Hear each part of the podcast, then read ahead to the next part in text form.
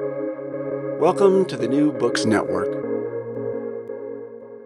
Hello, and thanks for joining us for this episode of New Books in Philosophy, which is part of the New Books Network. I'm Robert Talisse. I am professor of philosophy at Vanderbilt University. I co host this program with Carrie Figdor, Malcolm Keating, and Sarah Tyson. My guest today is Emily McTernan. Emily is Associate Professor of Political Theory at the University College of London. Her research engages questions about how social norms and how our understanding of them should figure into central debates about justice, equality, civic virtue, and more. Her new book has just been published with Oxford University Press. It's titled On Taking Offense now, a lot of ink in moral, political, and legal theory has been spent on trying to define the offensive. Surprisingly, relatively little attention has been paid to the affectively intoned practice of taking offense. One consequence of this is that a lot of the discussion of offense taking occurs within the context of popular cultural critique, where many critics lament that people are too easily offended or are inclined to take offense at too many things. Now, in the book On Taking Offense, Emily McTernan develops a novel conception of what it is to take offense and why taking offense turns out to be an essential part of our moral and social repertoire. Now, as usual, there's lots to talk about. Uh, but also, as usual, we'll begin with our guest, the author. Hi, Emily. Hi, thanks so much for having me on the podcast. Oh well, thank you for uh, for joining us. I, I, you know really enjoyed, really really enjoyed the book, and uh, I, am looking forward to talking to you uh, about it. Great, I'm really looking forward to our discussion. Fantastic. Um, yeah, like I said, we normally begin with a, um, you know, by asking the author to to say a few things uh, uh, about uh, about herself. Uh, why don't you tell us a bit? Sure. Um, so I guess as a kind of bio note, I was born near London and studied in Cambridge, and now I work in London. So I sometimes think that I might be one of the most or the least um, mobile members of our profession by chance. Right? No, no there. Um, as to how I came to philosophy, there's a, there's this wonderful story told in my family is a real cautionary tale about the sort of problems with universities and the things they teach there. And that's of my granddad's experience of going up to university. So he was from a really working class background. And he went to university initially to study PPE, so philosophy, politics, and economics. And as the story goes, as told in my family, in his first philosophy tutorial, he found the academic who was meant to be teaching him under the desk, um, asking him to imagine that the desk wasn't really real. And he promptly swapped degree programs. But I thought that seemed just like such a wonderful moment of teaching and so different from a kind of regimented school classroom of learning stuff and so fantastically impractical. Um, so, given that and some fantastic philosophy teachers at high school, uh, Patrick Moriarty and Victoria Porter, I went off and studied philosophy um, which my parents were not quite so delighted by. They gave me a gift just before I went to university of a, a pinstripe suit to wear to my first job after the philosophy degree in question. And um, I think it's a great piece of fortune that I've never had to wear that suit. Um, that's my how I became a philosopher. Not from a family that particularly thought philosophy was a good thing to do. Um, and then after undergraduate, I always intended to become a philosopher of science. So I did my graduate studies in the wonderfully warm and inspiring history and philosophy of science department in Cambridge. Um, but and I still love to teach philosophy of science, but I've ended up as a kind of political philosopher, or perhaps somewhere between a social and political philosopher. Um, because I'm particularly interested in social norms and social practices and how these produce and reproduce injustice. And lately, in the role of social emotions like offense in our lives together. And that, I guess, leads us neatly to the book in question. That's fantastic. I um, have a friend who has a story that's not unlike your father's story about philosophy. She um, went in on the first day of the, an, an, intro to philosophy class at the University of Michigan, and the professor um, sort of uh, sort of walked in and said to the class, what's the difference between you and this chair? He pointed to an empty chair. and the report is that uh, my friend responded, the chair will be here next week. And she got up and left.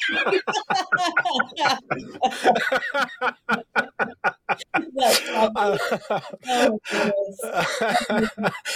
um, so let, us begin at the beginning with with with the book. uh, maybe that is an example of offense taking. Um, uh, so. Um, I suppose that uh, some of our listeners, you know, are likely to be accustomed um, to the sort of Feinberg way of thinking about offense, and that's more or less the way that you know, offense is you know is it's just a cluster of various kinds of attitudes and emotionally charged reactions, discomfort, annoyance, uh, outrage. Um, it might involve in, in, the the Feinberg, the standard Feinberg story, or just a range of kinds of like you know uh, unpleasant feelings and dispositions and sort of um, reactive attitudes and um, reactions. Um, now you begin uh, by making what struck me as a kind of compelling, but not kind of, just a compelling case for um, thinking in a more tight way and and for thinking of offense taking in a more delineated way. So you, you describe offense and the taking of offense as a kind of emotion that involves a sort of complex of judgments, affective states, and consequent actions, a kind of distancing behavior.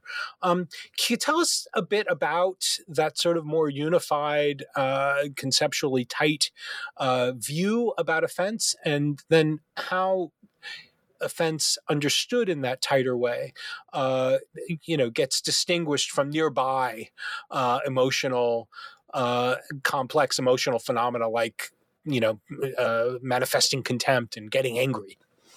Great. Yes. So one of the central things I wanted to achieve in the book was to just pull out this distinctive, and I think it ought to be very familiar emotion of offense from all of the things that Feinberg wants to bundle it in with, and which philosophers thereafter have sort of continued along with.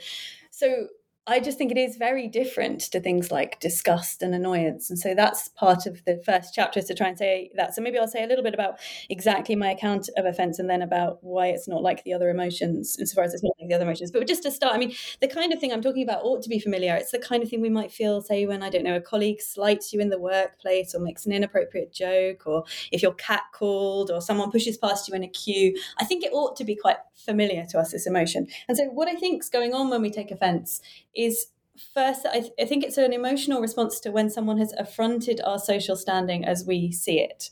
So the, the conception that we have of how we ought to be treated how we think others should be seeing and regarding us. Um, and importantly i think the way that I like to talk about it in the book is in terms not of the very static picture of social standing that political philosophers sometimes see to, seem to try and push, where it's almost as if we all are allocated a place in the social hierarchy. It's one fixed point and we kind of carry it hmm. around with us. I'm quite interested in the ways in which it's much more, I think, useful to think in terms of the sociological notion of, of face. So to think about the ways in which we're trying to present ourselves and the ways in which those do or don't get uptake from others, which of course is inflected by background facts about our identity and how likely it is I'll be taken seriously as this as opposed to that. But it is something that can change across different settings, right? Who I am on this podcast is not who I am at the school gate, it's not who I am at the party in terms of exactly how I want to be treated and regarded by others. So that's just a bit of background background about the kind of social standing that I'm talking about. So there's an affront to our social standing that we perceive or judge to be facing from another. And then we feel this moment of estrangement from the other. And I really want to emphasize here that it's often just a moment. So I think if we think about when we're offended, it's kind of a moment of estrangement. So perhaps just a, an awkward pause, a small moment. It's not always a kind of rupture that lasts. And I think we're inclined or we have an action tendency towards some kind of active withdrawal. So, not that we'll always withdraw, but that often there'll be some manifestation in our behavior of this emotion. But again, I want to emphasize that can be really small. In fact, most often is small. So, I'm thinking about things like raised eyebrows, awkward pauses in conversation, pointedly not laughing at someone's joke. Those are the kinds of things I'm talking about. Sometimes, of course, it'll be grander, right? The withdrawal might be I just stop talking to that person or I stop inviting them to things if I'm grossly offended. So, offense, as I see it as a kind of emotional reaction of a particular sort to an affront to your social standing as you perceive it. Um, in terms of the difference from other emotions, so anger is an especially popular emotion, I think, amongst moral and political philosophers at the moment. So as I was workshopping this work around, I very often got the question of how is it um, not anger? And so I think it's very different to anger, but it might be closer to contempt. So why is it different from anger? Well, anger is an emotion of approach, of engaging with and attacking the other. And offense, I think, instead, is, as I've said, is one of a withdrawal. Um, and also, importantly, offense centrally concerns a violation of a social norm or being treated as you don't expect to be treated. So acts of disrespect and disregard are characteristically where we're going to take offense. Mo- an anger, at least kind of moral forms of anger, anger, anger that we think is justifiable, tends to be taken much more at direct moral violations. Now, in the book later on, and I know we're going to, I'm sure we're going to come to this.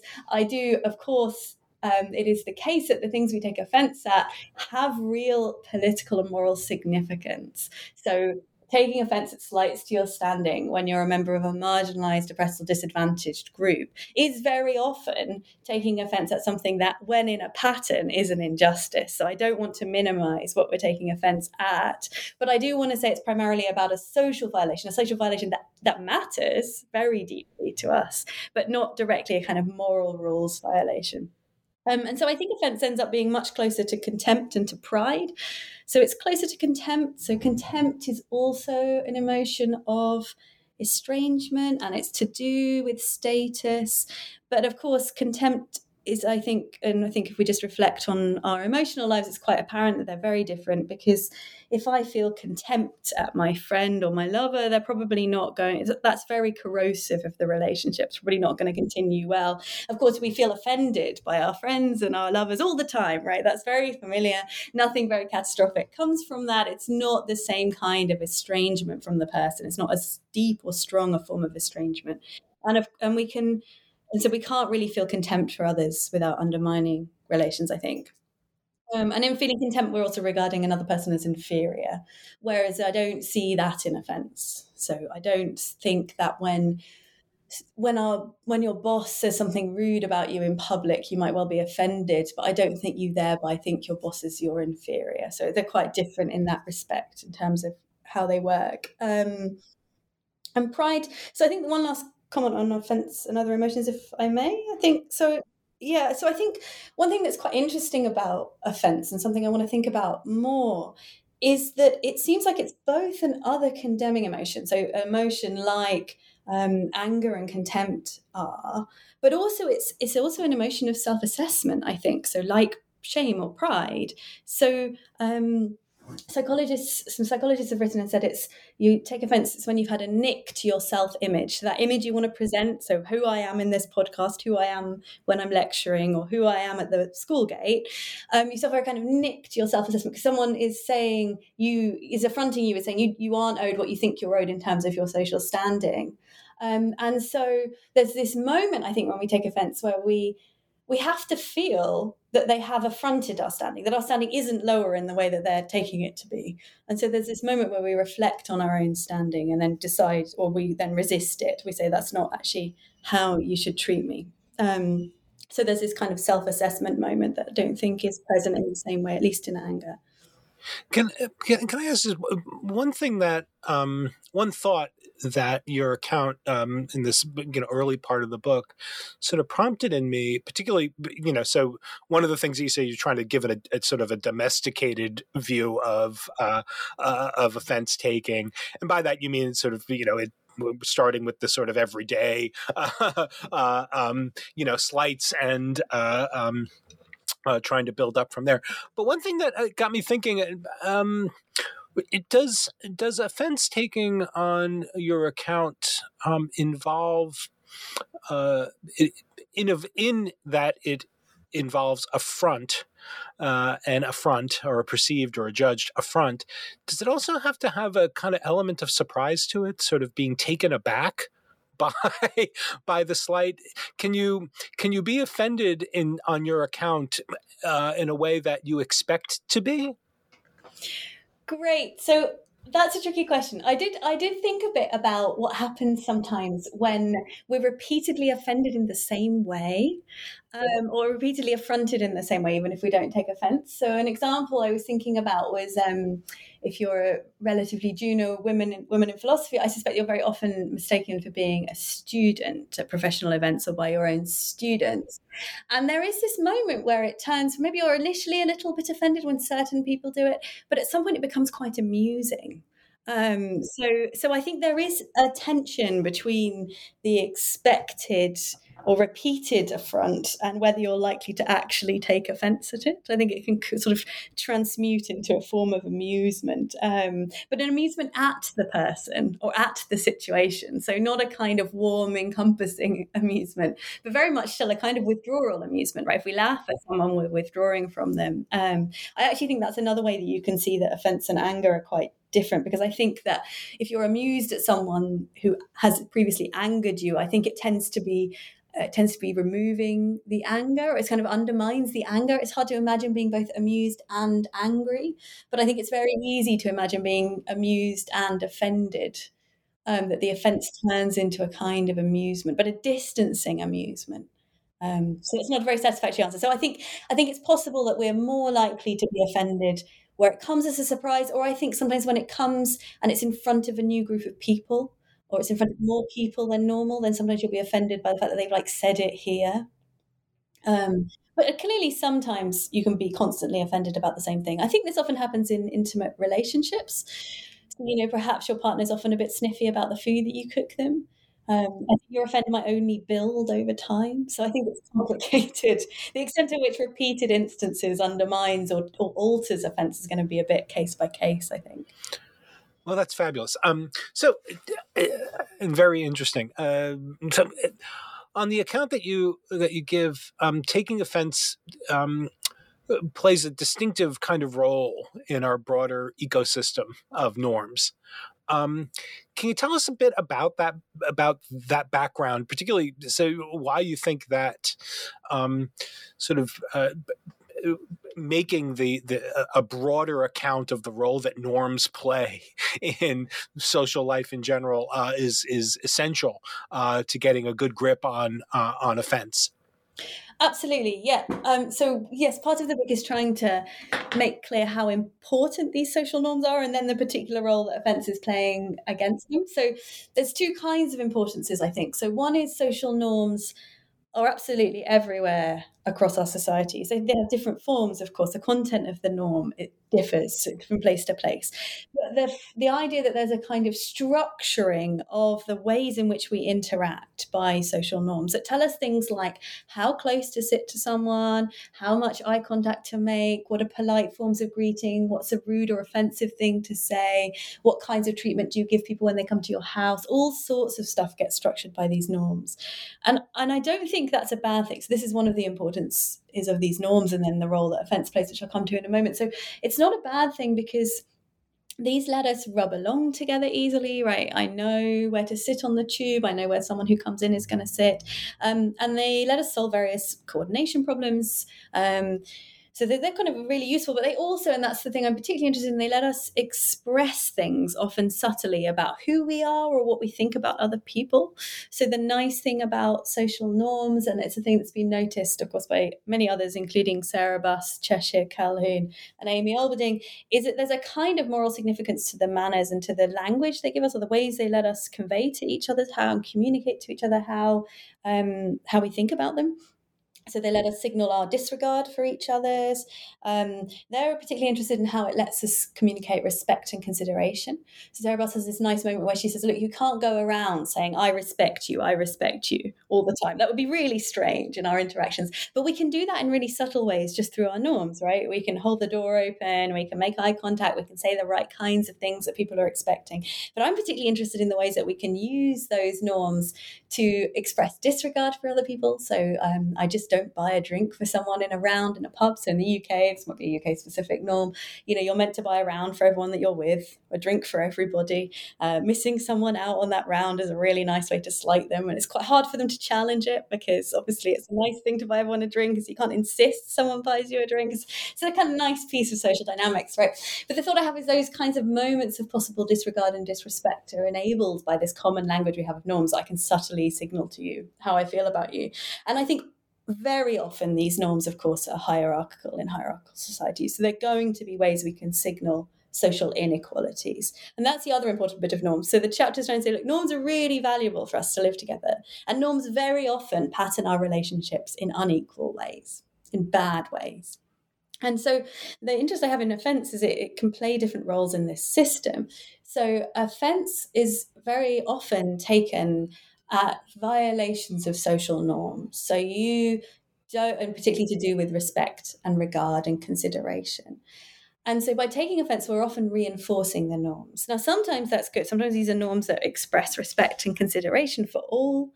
Um, sometimes, of course, it's going to be used to reinforce bad norms. So I'm sure we're all familiar with people who lay claim to far greater than equal standing. So I don't know, the very pompous professor who thinks everyone should defer to him and is hugely offended when the graduate student fails to defer to him.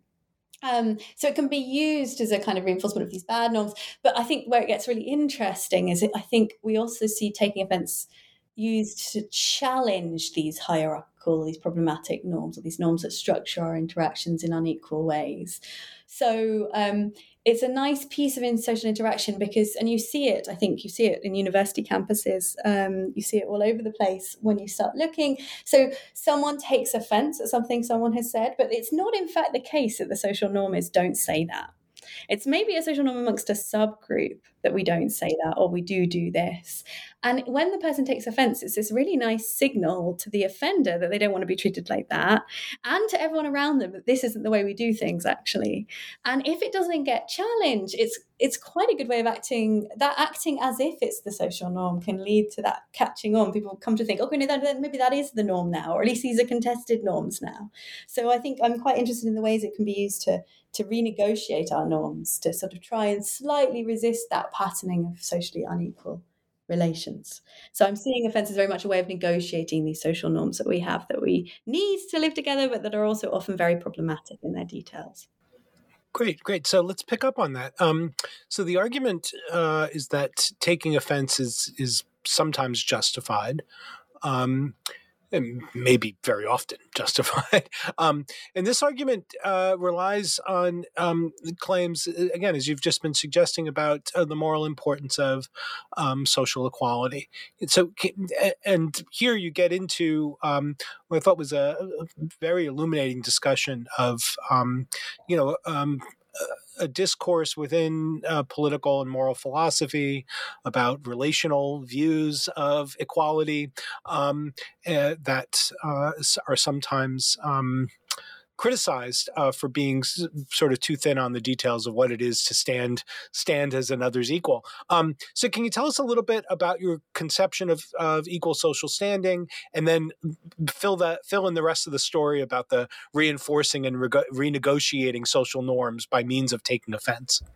Great, absolutely. So, um, the, the chapter of the book that really gets to grips with this is called um, "Do Sweat the Small Stuff." So, I try what I try and do is say the way that we're going to fill this hole in relational egalitarianism about like how are we going to ha- come up with a really good account of what it is to treat each other as social equals and how exactly we're not treating each other as social equals beyond abstract definitions of okay we need to have the absence of domination and oppression and marginalization and and I, I just wanted us to get so the chapter tries to offer a kind of framework for seeing the features of our interactions that might flag um, social standing so one way of understanding what I'm trying to do is what social egalitarians tend to, or relational egalitarians tend to do is after saying not the bad stuff, they say something like people will shake hands or look each other in the eye. In the eye, yeah. Yeah, and you were sort of familiar with these cases, and they're quite problematic cases in a number of ways. But but I was trying to give a kind of framework that lets us see why you might have looked at those kinds of details, but actually offer something systematic. So what the book's trying to do is say. Um, the, social hierarchies we're in are something that we're constantly constructing together. So, of course, there are political and legal and economic aspects to these hierarchies, but one aspect of them is, is what I want to call the, the social. So, of course, the social hierarchy is often underpinned in part by things like economic status and legal status and political status and so on. But I'm just trying to think about the distinctively social bits, so the ways that we pattern these inequalities in our society, the ways that we constantly remind each other of our relative standing and the inequalities between us. And it's not just a reminder, it's a kind of reproducing of it as well. So So, and I think we're doing that through lots and lots of small things. Um, which as I say, I try and give a framework to to make sense of why we might think about things like looking people in the eye and um, shaking hands. So those are, are, acts of consideration and respect. So one way in which hierarchies get structured is some groups get far more gestures of consideration and respect, some groups get far fewer, and the ways in which we express consideration and respect themselves are often coded with certain kinds of inequalities. So door openings are nice ones. So to hold the door open for someone can be an act of respect and consideration. But of course, there's lots of things overlaid in this. So there are some feminists have argued that it is a disrespectful act to kind of pointedly hold the door for a woman, even if they're nowhere near that, a sort of suggestion that they're incapable of holding the door themselves. Um, and then some disability activists have said similar things about the kind of oddities of door opening in a kind of very performative fashion for people can actually be a way of signaling inequality, that you're vulnerable, that you need assistance. Um, but also, I'm very interested in things like unwarranted intrusions. So, where someone, so the idea is if you have um, if you have equal standing, then you don't suffer uh, kind of intrusive, unwarranted intrusions from others. But one signal of having less than equal standing is that you do experience these unwarranted intrusions. So, um, invasive questions about how you conduct your personal life if you're gay. Um, uh, touching black women's hair, all manner of microaggressions are going to get into that category, um, and so on and so forth. So I kind of move through different ways in which, and so there's also a kind of epistemic injustice goes in there, um, differential valuing of people's social contributions, and how that gets patterned, how we'd see things like being a um, being a nurse is less valuable than being a doctor and so on and so forth, partly because they've been associated with particular groups. So I, I, try and give this kind of set of patterns that really draws together lots of features that are there in the literature, things like the handshake, things like epistemic injustice, but into an overarching account of the ways in which we're patterning social inequalities. Um, and then the thought with offence. So, how does offence come in? Um, well, I think it's one of the ways that we're negotiating these hierarchies. Not the only one. I really want to emphasize that, right? Like we're often angry about these things too, but, but offence is a kind of interesting and potent one we should also look at. So, um, of course, it's sometimes used to reinforce hierarchy, and I've already talked a bit about that. Um, but I think we do often see offence in a different role. And that's the one I'm interested in, and standing up for your standing as a social equal, or trying to renegotiate the terms on which people like you are treated, and that's where it gets to the really valuable stuff, I think. Um, so to say a little bit more about that, so I think when you take offense, you're saying, don't treat me like that. You're giving people a signal, this isn't the right kind of thing to do. And you're giving everyone else a signal as well that this isn't the kind of thing that's okay around here. And the thought I have is on one level, it's just it's just the case that for most of us, of course, there are the odd contrarian or people who really enjoy offending other people. Most of us don't really enjoy offending other people. Um, it's quite socially awkward. It's a bit of a threat to your own social standing to offend people. Suggests that you're not quite managing the social interactions in the right way. So the thought is you you can do the in these really small ways a nice little piece of the interaction we can push back against certain kinds of unequal treatment just by making it really awkward for the person who is treating you unequally. And I think collectively it begins to shape norms a bit. Um, so, I mean, clearly there's been a lot of change to our social norms about what isn't isn't respectful, um, and we're in another period of flux about the right ways to treat one another and regard one another. What isn't isn't okay behaviour. So, um, the old debate would be political correctness gone mad. Um, very prevalent one in the UK, at least for a while. Things like you can't even wish people happy Christmas anymore. Um, and then there's a kind of new iteration. I guess one of the new iterations would be something like the Me Too movement, where it moves to norms around flirtation and things in the workplace. So you get people saying, oh, those things are fine to do and say, and other people saying they're not. And so you might see quite a lot of offense taking on both sides as everyone tries to negotiate what kind of norms. So someone's offended because they just meant to give you a nice compliment, and the woman's offended because they don't think you should compliment people in the workplace about their appearance. And so you get these kinds of negotiations happening between people. Um, and so I think you, you can see events playing this role in, in us fighting out which norms are really meant to be in place right now. Right. So, can, can you say a little bit about the um, at, at, various uh, sort of junctures of the account, you you bring in a consideration from anthropology and, and certain forms of sociology, the the idea of of, of the face uh, that that there's a kind of um, that I, I take it is is intended to um, uh, to help us think about these sort of intuitive cases of saving face, right? Uh, can you say just a little bit about the, the role that that concept of from the anthropologist sort of plays in in in in this part of the argument? Great, absolutely. Yes, it's a really central part. So one thing that's troubled me is is this kind of static kind of top down approach to thinking about what it is to have social standing. And so I rather like the corrective of the sociologist's account. So the thought there is something like you and I enter into this interaction together. And we're presenting ourselves in a certain way, right? There's an image of myself and there's an image of yourself that we want to present to each other. And we want each other to have uptake. So I want you to treat me as a professional philosopher. I want you to ask me certain kinds of questions, like questions about my work and not other kinds of questions. I'm sure I'm not going to fill in the details, but we can imagine how wrong interviews sometimes go. Um, and uh, there's some wonderful examples out there in the literature as well. Um, for instance, I think it's um, Amy Olberding has got a great example of um, being a pregnant philosopher and trying to run a conference, and everyone just keeps asking you about the pregnancy. So it's not the case that it's necessarily people directly and deliberately trying to put you down, but just you're trying to convey yourself in a certain way, right? And so you don't you want to get uptake from others from from that. And so this gives us a really nice dynamic sense of our standing. So dynamic in two senses. So both make sense of the fact that how I want you to treat treat and regard me changes different areas of my life. And make sense of the fact that we are right now in a negotiation. It's not already determined who kind of comes out on, on top in our interaction. And of course, some people start the interaction with far less social power than others but we're always in the process of negotiating with each other, even though there is unequal power. So it's a kind of optimistic vision. I find it a little bit more optimistic. So the idea being like you can change things. You don't, we're not stuck forever rigidly into these roles just by virtue of our social identity. Of course, we come in with different amounts of social power. Of course, it's far easier for the powerful party to set the terms on which we interact and to come out on top. But it doesn't always happen that way. Um, and so I just like that corrective of just how dynamic and not static our standing is. That it's something we're constantly recreating and reinforcing together in socially unequal ways because of background hierarchies. But it's not the case that it's stuck in stone forever. Great. Well, uh, very helpful. Um, what are the limits to appropriate uh, offense taking? So you've got a, a, a, nice account here. Yeah, great. Um, so the limits on appropriate offense taking. I mean, there's going to be a lot, right? So, but let me just talk through a little bit what's going on. So, I think there's a kind of the first thing to say is limits on appropriate on justified offense taking. I think there's different kinds of justification you can have. So I want to say that there's a morally and socially valuable form of offense taking, and that's to stand to defend your standing as a social equal, in particular when you're a member of a group often regarded as having lesser or inferior social standing.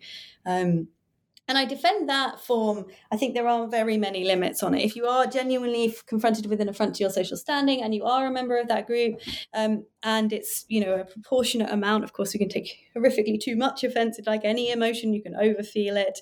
Uh, but if you take a kind of right amount of offence at the kind of affront that you face, then that's pretty defensible. And it's defensible even if it doesn't get uptake from the other person, even if they don't then change their behaviour or reject your signalling that you'd like to be treated differently. Because at the very least, you've still performed a kind of form of insubordination and a refusal to accept your place in the social hierarchy. And that in itself is valuable. So there's not many limits on when that stuff, when it's when it's at an affront that is an affront to your standing as social equal and it's roughly proportionate in amount, then there's not much limit on that. Um, I think offence can also have some social value. So when it's taken to support the structure of social norms that uphold respect and consideration for all, or just perhaps the smooth running of society so we can all rub along together and it's not too much friction. So I guess a good example that would be something like queue jumping. So, you know, I take offense at the queue jumper. Is that morally important? Not really, but it might have some social value, right? I help to sustain the pattern of norms that mean that we don't just shove each other out the way when we try and get onto things. Um, but there are lots of limits. So I don't take a, I don't defend um, offence that's taken by those who are higher up in social hierarchies to defend their greater than equal standing and the unequal social norms underpinning it. Um, where it gets a bit tricky and where I'd like to have a more definite answer than I end up having is saying something about how we can get it wrong that something has offended us. So the thought I have here is I think lots of people want there to be one right answer as to whether X offends or doesn't offend Y. And I don't think there is one right answer. So um, it's clearly the case that you can get it wrong, even if you're a member of a marginalized or oppressed group, right? Say, I, say someone just mishears what the other person said and takes offense. It's not, it's not justified. Um, and it's clearly the case that some members of groups can have really strange views about what would be required to treat them as equals that are just not correct. So I don't want to deny any of that but I want to be pretty permissive. So I don't think there's an objective fact of the matter that X is offensive to Y. Um, I think that because I think that there are there's no there's no kind of truth of the matter out there. We we just have to rely on shared understandings of the group to make sense of what's offensive. And so I have a section of the chapter devoted to that because I can see that that's not very satisfactory. But in the background of that thought is just the thought that there is not one correct specification of things like how to show respect and consideration or what's an unwarranted as opposed to a warranted intrusion or like how much privacy you give to people there are many ways of specifying that that would be consistent with treating each other as social equals um, and so the thought is just you're not going to have one right answer of what is offensive, i.e., what is an affront to someone's equal standing, because there's many different ways we could live as equals together. Um, so it does get quite complicated. And one case I try and consider in the book is where you get inside the group, you sometimes get conflict about what ought to be counted as offensive. So a nice example is the French women and French feminists who resisted their version of the Me Too movement. So they said it's actually offensive to suggest that women can't deal with sexual advances. Um, so we, you know, we, we want there to be a right to pester. We want to defend that right. It's fascinating, and it was leave it to the French. exactly, and because both sides were using the language of offence and the, the, idea of standing, right? So both sides were saying it's, you know, it's bad to treat women as, you know, either one side sexual objects, the other side vulnerable inferiors. Both are using a kind of language that we can make sense of as being about their equal standing, but they're coming up with radically different views about what the right social norms are in this particular case.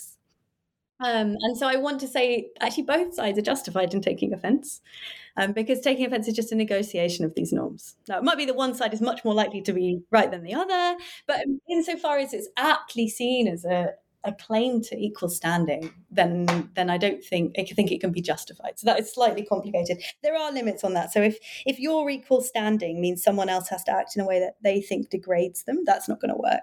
But um, but there yeah but i'm more permissive than i think some philosophers would like me to be i feel like philosophers always want a really clear account of the exact conditions and i don't have that right right good and that's one of the I think virtues of the account, by the way. but I think I just think because of the nature of what we're talking about, these norms can be multiply instantiated. There isn't a right answer. It's not the case that you have to shake hands. Um, then it's going to be very hard to come up with the right answer that always, you know, that one answer when it's offensive or not. Perfect. Um, so uh, your fifth chapter um, is about humor and offense. And um, I take it that some of our listeners, maybe who haven't um, thought a great deal about offense taking, um, have probably come across uh, various um, uh, in various points in philosophy, sort of the standard philosophical questions that um, sometimes we're we're prone to ask about whether offensive jokes can be funny, you know, these sorts of things. Um, can you tell us about the the, the account that you wind up with uh, about uh, sort of offensive jokes?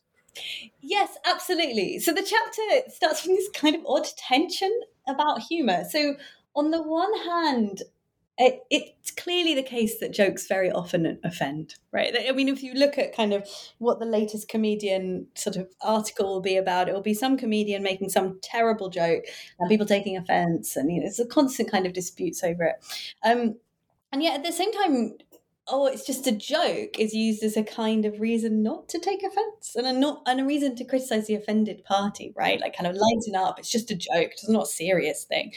So the chapter's mostly trying to make sense of whether the fact the affront is offered by means of a joke makes it less bad or worse. Um, and so, where I come down on the broader question that you do get in the ethic or the sort of um, philosophy of humor, has histor- there is some ethics of humor, but a lot of philosophy of humor where it's treated as a kind of aesthetic question. It's like, is the joke as funny? Is it can a joke be funny if it's got moral defects, um, or is it made funnier by the fact that it's got moral defects? So I try and I do end up having to sort of wade into that debate. So what I end up saying is that indeed, I think comedy is particularly likely to offend. So not all comedy offends, of course, but if you look at the theories of humor, you can make sense of why very often it's the jokes that offend us. So I mean, one theory, very briefly, very roughly, apologies to philosophers of humor right now, so some people think that humor is all about feeling sort of what, what gives it, what makes it funny, what make, gives it makes it humorous, is that it's um, about feeling superior to other people. So it's clear that's going to offend, right? I mean, it's going to offend the person that you're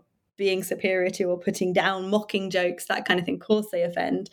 Um, so other people think that the kind of Freudian idea that a joke is a what's funny is a kind of release of tension, uh, the breaking of taboos, the saying things we ought not to say because we're also repressed in society. And jokes are these ways that we can just let off the steam. Then you can see why jokes would often offend, right? Because offense is taken at violations to social norms or breaking taboos. And so, of course, jokes are going to often offend you.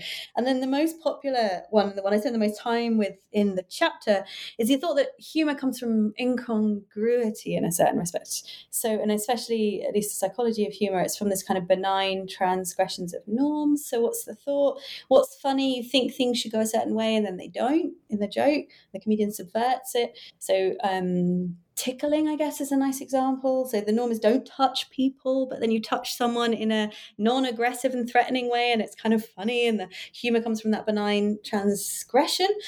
But of course, whenever you're in the business of transgressing norms, given what I've said about offense, you're likely to offend people. Um, so I end up with this slightly like it's, a slightly oddly structured chapter. Like the argument is slightly odd. So I come down to the view that, in fact, jokes are very likely to offend, but at the same time, it's not the case. I don't think we should let the comedian off the hook. So we shouldn't just be like, "Oh yeah, jokes are likely to offend. Don't worry about it." Like that's a category. That's just what they do. Yeah, that's just yeah. what they do, right? Like that's yeah. what humor is. What are we even talking about here? So I, am quite interested in the way in which humor or jokes. Sorry, let me just say that.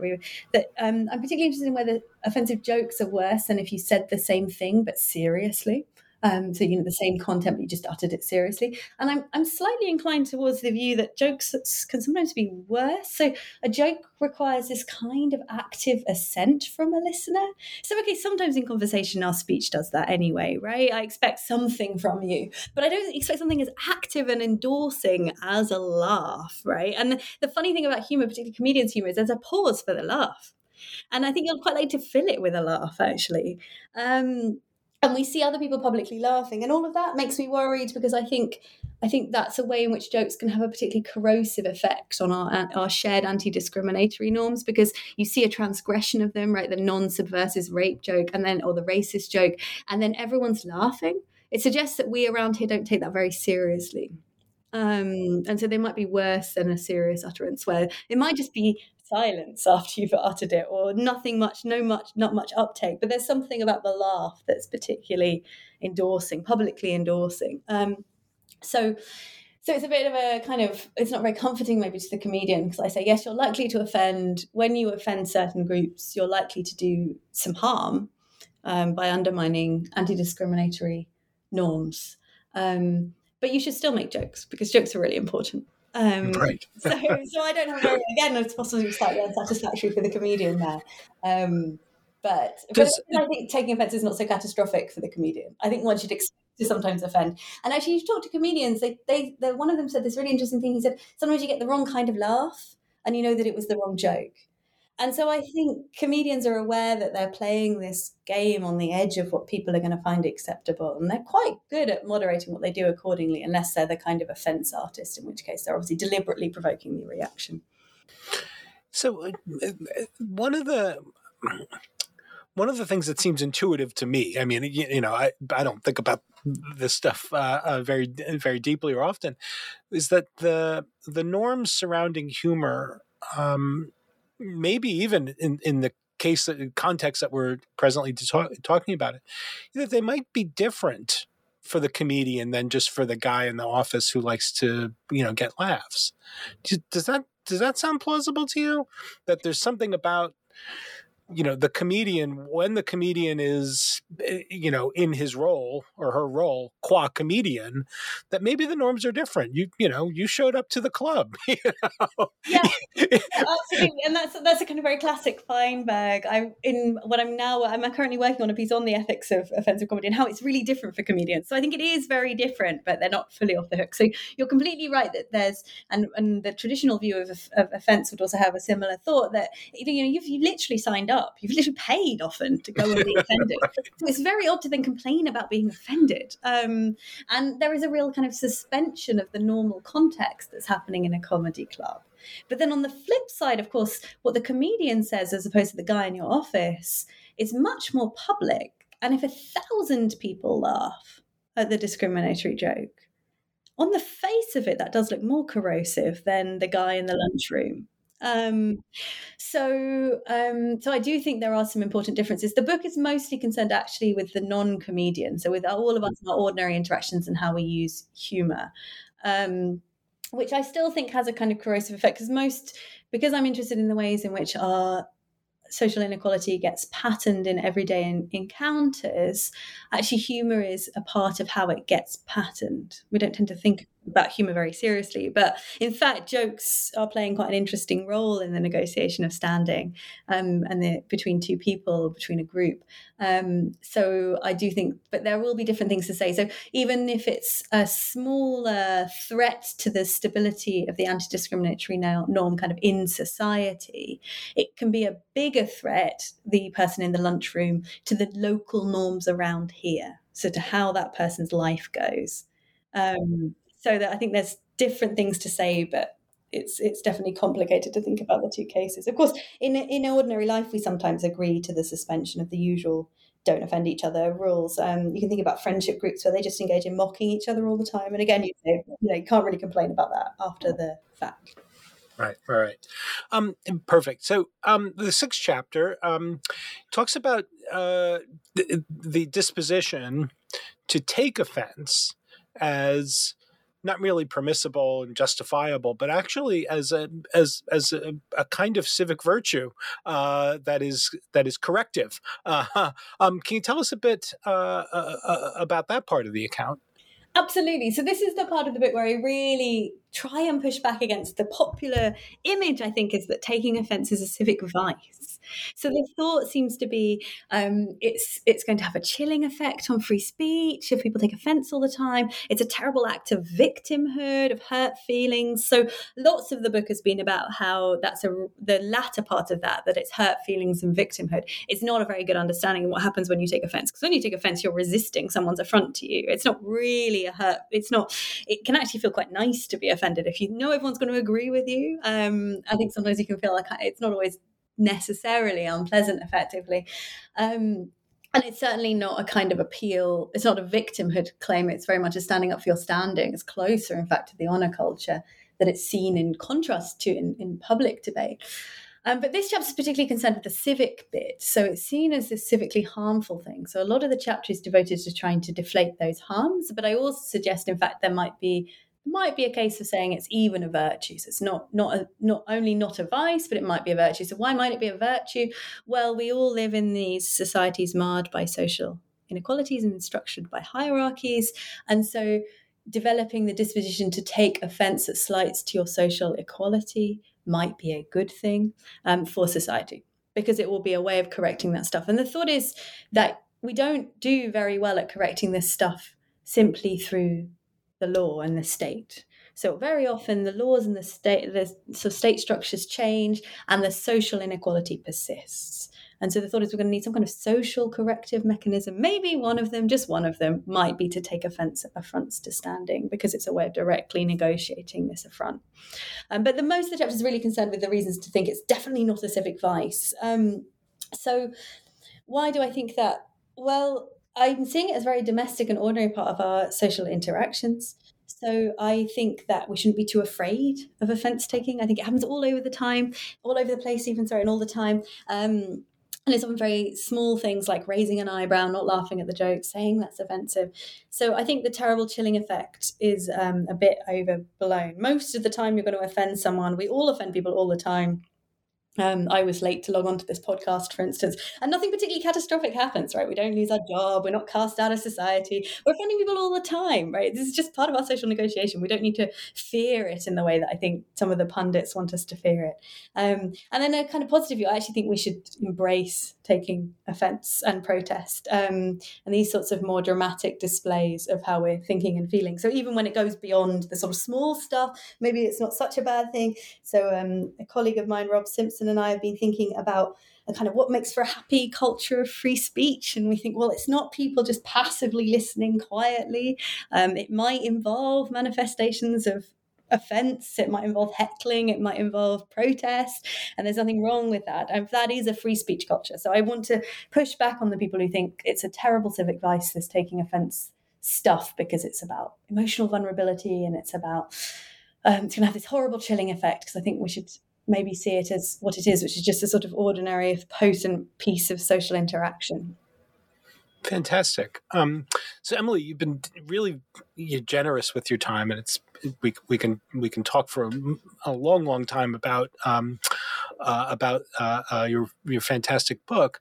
Um, but uh, I wanted to make sure we had some uh, time in the official interview um, to talk about the final chapter which, among other things, is about offense taking online, which is where uh, I think that when people uh, these days, particularly, I guess, um, are looking for examples of offense taking gone wrong or sensitivity uh, becoming overblown in a way that um, that that that uh, makes things worse. Uh, they look in, uh, on social media particularly. Um, so, uh, can you tell us a bit about about your your your account at the end of the book? Great. It's deliberately at the end of the book, precisely right. because I wanted to draw our attention to all the great offline stuff that's happening all the time. But you're right, online online is worrying and and I think there are reasons why it tends to be a more worrying space. So I'll say a little bit about that. So the first thing of course is to say anything about online faces an immediate problem that there are so many different platforms. So some of them look very like offline behaviors. So the the nice study I managed to find and the dynamics that go on in between people around offence. It's a, a, short study on taking offence on Facebook in particular and the dynamics look just the same as they look offline. So um, people would do little things like just not reply to the comment on their wall, or not look at that comment friend's comment so much, or maybe block the person. So often these small ruptures, or, or put them on mute. So just small ruptures and withdrawals, not these grand expressions that I think the popular imagining thinks about when thinking about offence. Um, of course, that's not everywhere. So I guess the one that's the classic worry is, of course, Twitter or now X, I suppose we should call it. Um, there's lots of things that are worrying about that platform, but um, but I think my account lets us say a little bit about what's going on with the dynamics of offence taking there. So I think it's particularly when we're in these fleeting moments of contact with complete strangers that offence can start to go quite wrong. So, and it's just to do with the dynamics of offence that you see that. So if I'm offended at my partner, I don't have to do very much to convey I'm offended. They're going to notice even the smallest of pauses. Um, if I'm offended at a friend, I'm going to maybe going to have to do something slightly bigger, right? They don't know me quite as well. We're not as intimate, so it's it's going to be a slightly bigger. But if it's someone who's on the internet and a stranger, I'm going to have to do something quite big to express that I'm withdrawing and I'm not in a close relationship with them. So the mo- to show any kind of estrangement from the stranger, I'm going to have to really cast them out. So I think we do get a push towards these more virulent displays, and sometimes they're going to be more harmful than the little things we're usually doing. I mean, it's mitigated a bit because, of course, I care a lot less about what the stranger on the internet thinks of me. So the bigger gestures might not be actually as damaging as, say, if my boss is offended at me. So it's not always the case that they're more harmful. But um, but I can see why the dynamics online, the fact that it's a lasting expression of offence, are slightly troubling. And in the last chapter, I'm trying to say actually we should expect them to be grander. They're not as harmful as you're thinking. Um, where we should get worried is where it turns into public shaming. But I'm quite clear in the book that offence taking and public shaming are just not the same thing. So sometimes we're both offended and we seek to publicly shame the person, but they're quite different dynamics that are going on there. And of course, I can publicly shame someone without being offended by what they've said and be offended with someone without and and um, not want to publicly shame them. So I think they just come apart. And public shaming is a huge concern, but the offence taking not so much is part of what I want to say. Where I think it gets really worrying is if you're a free speech proponent, you shouldn't be worried about people taking offense and expressing it. There's nothing wrong with expressions of taking offense. It's a, just a part of a free speech culture to have virulent and excited responses and not always kind of passive, rational argument or something. And um, the place you should worry is when when um, social media companies like Meta or Facebook start um, just removing anything that counts as offensive. Doesn't have to rise to the point of hate speech, just has to go in their very capacious understanding of what counts as offensive. So that it's never even up for social contestation, it's just disappeared and that person is blocked. So I think, insofar as you're a free speech proponent and you're worried about offense on social media, you should really be focusing most of your attention on what the institutions involved are doing in response um, to what Meta is doing, um, not the fact that people are taking offense. I see. Does um it, one uh, you do mention the, the, one dynamic, I guess that um is a little bit more uh, easy to in, to provoke in, in online spaces, I suppose, is the deployment of offense taking behavior. Let's you know not worry mm. about whether it's actual offense taking but it is the behavior of taking offense in online spaces for the purpose of elevating oneself with respect to um, uh, some um, some in group mm. does that seem so they uh, i'm you know sort of amplifying my offense at some poster for the sake of um, not so much for the sake of you know targeting uh, uh, or, or, or, negotiating norms or having an effect on the person who um, posted the offensive thing, um, but rather to signal to the people who are already my allies how how authentic, uh, how, how, how much I'm not a poser. um, yeah, right. The, this kind of dynamics of moral grandstanding, something like that. That's right. Right. So I, I, um, so I mean, very interesting stuff. The moral grandstanding stuff. I think it, it's slightly different often in the ta- case of taking offence. Even these cases, so where where I'm kind of be in with the group, I think it's quite helpful to think of it less as a kind of I'm so virtuous signaling, and more precisely that like I'm in with the group. I adopt this new group's norms. I'm signaling to everyone that that's what's happening around here. And I think I like that way of framing it because I think at least sometimes it's quite justifiable um, because it's a matter. So often in a society, when we're at moments of social change, there'll be a subgroup that's adopted a new norm, say respecting people's pronouns as they choose them to be, and a group that resists that. And so there will be some signaling behaviors that say things like, I'm really part of the progressive group, or I'm really not part of the progressive group um, which we should expect to see as part of norm negotiation. So it's not some kind of, um, it's not bad in itself, I guess is what I'm saying. Like, when it's for the good thing, it's good. Um, I, right. I there's something about the, the rhetoric of the moral grandstanding doesn't quite fit it, I think, because you think you should expect these kind of in-group things. I mean, one thing that I'm clear about in the group, the, the, sorry, in the book is I really don't like the thought that you should pile in on other people's offense taking. I think that is moral grandstanding behavior. So, you know, someone says something offensive about group X and you, a member of group Y, like, God, that's so offensive. I'm so offended. Because I think it's a conceptual and a moral mistake. So I think it's a conceptual mistake because you're making something that's not about you, about you. it's something, something that's affecting your standing. Like, why would it affect your standing? It's affecting the other group's standing. Have a different emotional reaction. Um, and I think it's making it about you in a way that's, that's distracting. That's the kind of moral mistake that's going on because it's taking focus away from the group um, and towards, you know, the fact that you regard yourself as a good progressive and can't tolerate that kind of thing being said, which of course is how you should feel, but you shouldn't be turning it into a front about your an affront about yourself, right? So, um, so in that respect, I have more sympathy for the moral grandstanding thought that we shouldn't sort of pile in in the way right. that you can see that. Well, fantastic, Emily. It, has been really fantastic to talk uh, to you uh, about your book. Thank you for joining me uh, for New Books in Philosophy. Thank you so much for having me on. Yeah, sure, sure. Um, uh, for our listeners, uh, thank you, listeners, uh, for tuning in uh, to this episode of New Books in Philosophy. I have been discussing uh, uh, a book titled On Taking Offense, which has just been published by Oxford University Press.